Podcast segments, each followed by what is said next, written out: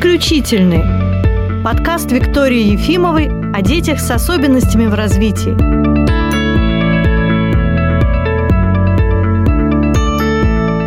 Сегодня мы с вами поговорим об истоках развития речи ребенка. В каком возрасте ребенка нужно об этом думать?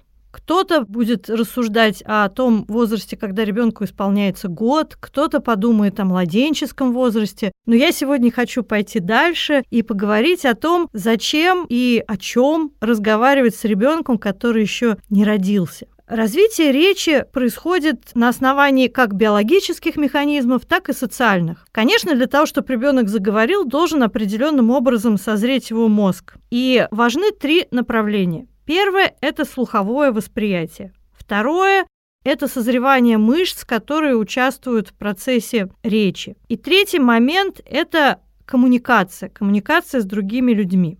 Так вот, слуховое восприятие ребенка начинает функционировать еще до того, как он родился. В середине прошлого века это не было еще широко известным фактом. Думали, что слух начинает функционировать уже после того, как ребенок появился на свет. Постепенно стали появляться данные о том, что плод, находящийся в амниотической жидкости, тоже может воспринимать слуховую информацию. И очень много исследований в этой области провел отоларинголог профессор Альфред Томатис. Как раз вот автор той методики, уже ставшей знаменитой, которую мы используем в нашем центре с 2012 года. Альфред Томатис создавал модель матки, помещал туда микрофоны в жидкость, чтобы определить, какие частоты слышит ребенок. И оказалось, что вообще ребенок, находящийся внутри, слышит очень много. Как это может происходить, если там воздуха нет, кругом жидкость? Дело в том, что мы с вами можем воспринимать звуки двумя путями. Первый путь – это воздушный, когда звуковые волны через воздух попадают в наружный слуховой проход, потом в улитку, там превращаются в электрический импульс, и дальше этот импульс уже движется по нервной системе. А второй путь, более древний, который используют животные, живущие в воде, этот путь называется костная проводимость, когда вибрация жидкости передается костям и тканям нашего тела, и вот эти вот волны попадают в улитку напрямую, более быстрым путем, и там превращаются в электрический импульс импульс. Так вот, что же может слышать еще не родившийся ребенок, находящийся в амниотической жидкости? Конечно, он слышит очень много различных звуков организма, сердцебиения мамы, дыхание, различные там бульканье ее кишечника, но он, кроме этого, прекрасно слышит мамин голос. Он слышит благодаря вот этой самой костной проводимости. Причем мамин голос он слышит значительно громче, чем все остальные звуки и все остальные голоса. Естественно, не все частоты он слышит, в основном хорошо передаются через жидкость низкие частоты, а это частоты, которые передают интонацию, ритм голоса. Поэтому, когда мама разговаривает с еще не родившимся ребенком, это тоже уже э, его речевое развитие.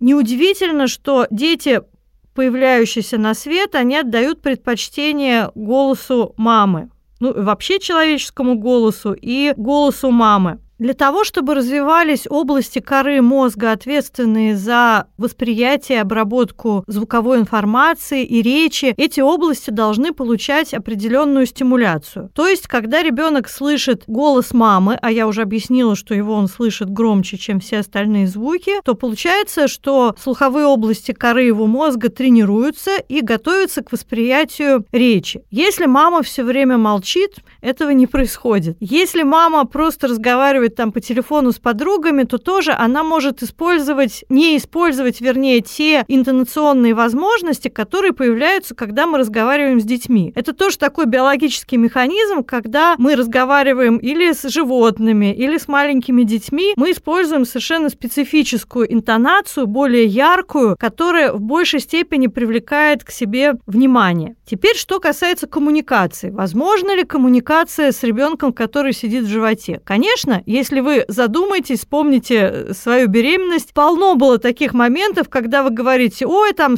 начал как легаться там ногами в ответ на какую-то музыку или на какие-то слова. Важный очень момент для формирования коммуникации и последующей речи ребенка, когда вы относитесь к ребенку как к полноценному партнеру по коммуникации. То есть вы уже заранее считаете, что он какие-то действия предпринял специально, чтобы вам передать какое-то сообщение. И это тоже происходит еще до рождения малыша. Значит, поговорили мы с вами о слуховом восприятии, о коммуникации, теперь о мышцах. Мышцы, которые участвуют в речи мышцы, которые находятся во рту, мышцы губ, щек. Вы когда-нибудь задумывались о том, почему, собственно говоря, так устроено, что для еды и для речи мы используем один и тот же мышечный аппарат? Ведь было бы, наверное, гораздо удобнее, если бы отдельно у нас был какой-то орган для речи, а другой орган для еды. Но все происходит совсем не так. Зато мышцы, которые потом будут участвовать в речи, начинает ребенок тренировать еще до рождения. Еще находясь в матке, младенец младенец постоянно глотает амниотическую жидкость, и этот процесс, хотя он не нужен ребенку для питания, он имеет огромную роль для э, знакомства, во-первых, ребенка с разными вкусами, потому что амниотическая жидкость приобретает вкус того, что вы ели и пили. Это один аспект такой сенсорный. А второй аспект – это то, что тренируются мышцы, которые будут участвовать потом в произнесении звуков, ну, гораздо позже. Сначала они будут участвовать в сосании. И сосание тоже ведь ребенок тренирует еще до того, как он родился. Когда появились УЗИ-аппараты, которые позволили увидеть ребенка более подробно, увидеть видео, то стало понятно, что часто малыш еще нерожденный сосет, например, палец свой.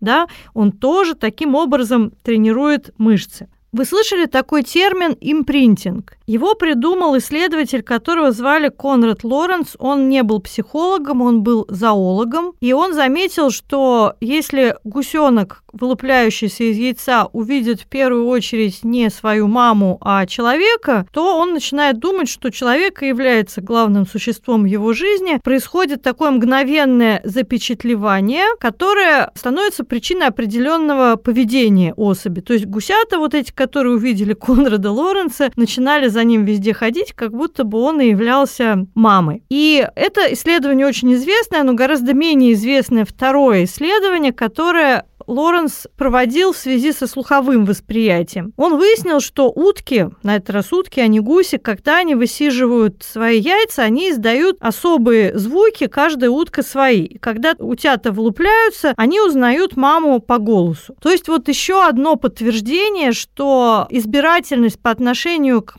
материнскому голосу формируется еще до рождения. Мы очень часто видим детей с аутизмом, у которых этот механизм не сформирован. Во-первых, у них вообще нет предпочтения человеческого голоса, что есть вообще у большинства детей, и у них нет предпочтения материнского голоса. Возвращаясь к тренингу Альфреда Томатиса, там есть такая определенная фаза тренинга, когда ребенок слышит предварительно записанный голос мамы, но этот голос записан с такими эффектами, что ребенок его слышит так, как он его слышал, находясь в утробе. И в этот момент происходят удивительные вещи. Дети с аутизмом, которые не обращали внимания особого на свою маму, не старались смотреть ей в лицо, вдруг поворачиваются к маме, начинают на нее внимательно смотреть или залезают на колени, начинают маму обнимать. То есть это проживание еще раз этого периода и восстановление вот этого вот импринтинга, запечатлевания голоса мамы, которое очень важно для дальнейшего развития ребенка и для развития его речи. То есть пока ребенок еще не родился, пока мама еще беременная, тоже очень-очень много можно сделать сделать для того, чтобы заложить основы будущей речи ребенка. Ну, кстати, папа тоже совершенно не лишний в этом процессе, когда папа подходит близко и когда он разговаривает со своим малышом, ребенок тоже этот голос запоминает. Ну вот произошли роды, ребенок родился, и очень долго нас учили, что пока это вообще такое не совсем человеческое существо, он еще ничего не может, у него все реакции только рефлекторные, и пока никакое общение с ним невозможно. Да, в какой-то степени это так, но не совсем. Оказывается, что уже в первые 10 минут после рождения ребенок предпочитает смотреть на человеческие лица. Конечно, это пока не особенности его характера, это биологический механизм, но он тоже очень важен. И э, уже с новорожденным ребенком необходимо разговаривать точно так же, считая его человеком, который является полноценным коммуникативным партнером. Сейчас это уже не звучит странным, и очень многие разговаривают разговаривают с младенцами, но совсем недавно считалось, что младенцы, они настолько незрелые, что они даже боли не чувствуют. Представляете, еще в середине 20 века младенцам операции без наркоза делали, потому что считалось, что нервная система у них абсолютно незрелая. И вот я вам хочу рассказать еще об одной исследовательнице, ее зовут Франсуаза Дальто. Начинала она свою работу как педиатр, а потом она стала детским психоаналитиком. И Франсуаза Дальто в середине, ну даже ближе к началу 20 века работала в Париже в клинике, где были младенцы в очень тяжелом состоянии с различными соматическими заболеваниями, и врачи их лечили, там осуществляли за ними уход, но с младенцами никто совершенно не разговаривал. Франсуаза Дальто была первым врачом, которая начала разговаривать с младенцами как со взрослыми. Она разговаривала с ними действительно как со взрослыми, она объясняла, в чем состоит их заболевание, что им нужно постараться и выздороветь, что все вокруг тоже стараются и прикладывают все усилия для того, чтобы они поправились. И коллеги, конечно, смеялись над Франсуазой Дальто, крутили пальцем у виска, но дальше произошли чудесные вещи. Оказалось, что в отделении, где работала она, значительно меньше детская смертность. То есть было такое ощущение, что после вот этих всех разговоров дети шли на поправку гораздо быстрее, чем дети в других отделениях отношениях. А, интересна тоже информация, которую недавно я прочла. Я давно слышала о Франсуазе Дальто, читала ее книги, но оказывается, ее муж Борис Дальто был выходцем из России, он был из Симферополя, он тоже был врачом, и считается, что именно он изобрел кинезиотерапию. И как интересно, вот такие вот семейные профессиональные союзы работают. В дальнейшем Франсуаза Дальто стала, как я уже сказала, психоаналитиком и очень много работала над темой бессознательного образа образа тела. Так что с детьми разговаривать нужно, даже если кажется, что они ничего не понимают. Очень интересно меняется коммуникация мамы с младенцем. Когда ребенок еще только родился, мама задают обычно ему очень много вопросов. И со стороны это выглядит очень странно, потому что понятно, что ребенок не то что ответить не может, возможно, он и не понимает, о чем ему говорят. Но вопросительная интонация играет очень важную роль, потому что она привлекает внимание ребенка к лицу мамы. Если до рождения ребенка для его закладки его речевого развития было очень важно слуховое восприятие, развитие мышц и коммуникация, то когда ребенок появился на свет, к этому добавилось еще зрительное восприятие. Потому что для того, чтобы у ребенка развивалась речь, он должен соединять то, что он слышит, с тем, что он видит. Это тоже очень важный момент. И что происходит в итоге? Вот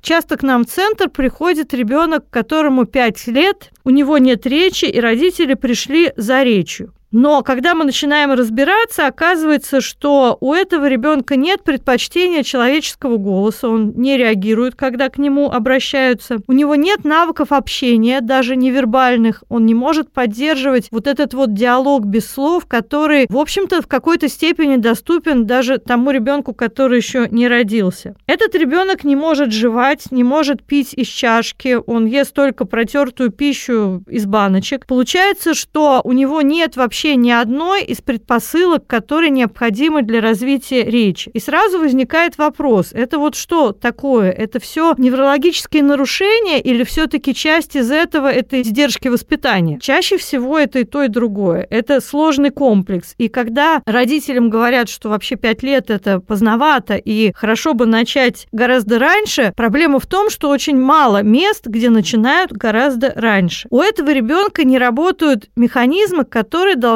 были сформироваться или еще до рождения, или в первые месяцы жизни. Если бы это все было выявлено еще тогда, то с большой вероятностью у ребенка либо не было уже к пяти годам нарушений в речевом развитии, либо они были выражены значительно слабее. И мы пришли к выводу, что мы можем уже в 2-3 месяца провести ребенку несколько видов диагностики, которые будут предсказывать возможные трудности. То есть не основываться только на каких-то наблюдениях, основываться на объективных данных. Уже в первые месяцы жизни можно выявить моменты, которые будут мешать речевому развитию ребенка, которые будут потом мешать ему учиться читать и писать. И не только выявить, можно уже много чего сделать, чтобы ребенок развивался полноценно. То есть поставить развитие его нервной системы на правильную дорогу. И это не только какое-то лечение и специальные методики, это еще и необходимы консультации для родителей по поводу того, что очень важно делать, чтобы вот эти вещи компенсировались и нервная система развивалась оптимальным образом. И поскольку у нас уже много накопилось знаний на эту тему, мы решили открыть специальный центр для малышей. Он называется «Прогноз малютка. Мы придумали с моим мужем Олегом Игоревичем Ефимовым концепцию этого центра.